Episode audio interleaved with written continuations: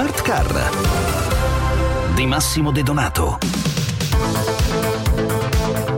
Si comprano ancora poche auto elettriche in Italia, ma molte di quelle che si comprano sono Fiat. Il marchio della galassia Stellantis ha infatti chiuso il suo 2022 confermando un primato, la leadership nel mercato nazionale delle vetture a batteria e non solo. Sono Massimo De Donato e di questo ed altro parleremo questa sera con Eligio Catarinella, Managing Director per l'Italia di Fiat.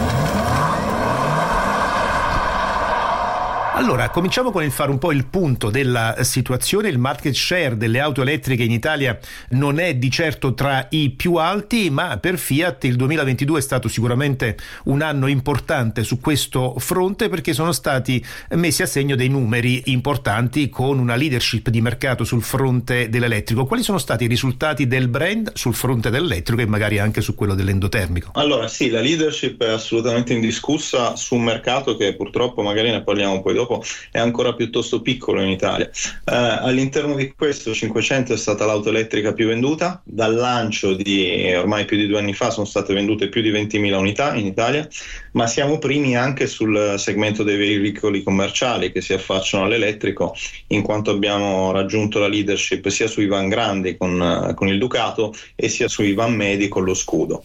Eh, come dicevo, l'industria dell'elettrico in Italia oggi pesa meno del 4% ed è l'unico mercato in decrescita verso altri paesi che invece vedono un trend in forte crescita. Ti cito ad esempio la Germania al 17%, l'Inghilterra al 16%, la Francia al 13%, quindi cifre più che triple, se non quadruple eh, rispetto all'Italia.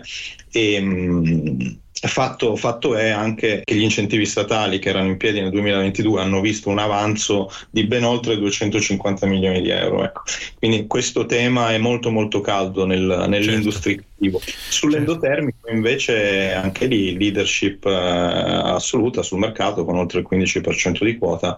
La leader indiscussa nonché auto più vendute in Italia resta la Panda con più di 100.000 unità e segue poi la 500 ibrida. Continuiamo a parlare di elettrico, poi magari facciamo un approfondimento sul tema dell'endotermico. Eh, lei ha detto l'Italia è un po' fanalino di coda in questo mercato. Quali sono secondo lei le ragioni, ma soprattutto cosa bisognerebbe fare per spingere su questa elettrificazione? Comunicazione? Le motivazioni sono, sono molteplici, cerco, cerco, di riassumerle.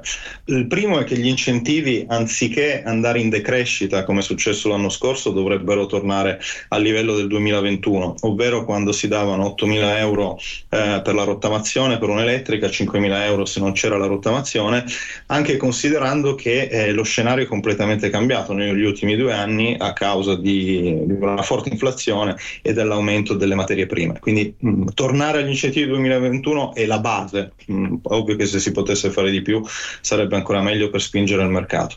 Il secondo, una politica di installazione delle colonnine, specialmente quelle autostradali, che non deve prevedere installazioni di, come ancora sta succedendo, ahimè, di punti di ricarica 11 kW che ricaricano troppo lentamente le vetture e richiedono dei tempi di sosta che eh, obiettivamente hanno poco senso. Ad oggi in Italia eh, su circa 20.000 colonnine solo 6% sono fast ed è un dato che non può, insomma, deve assolutamente essere, essere cambiato.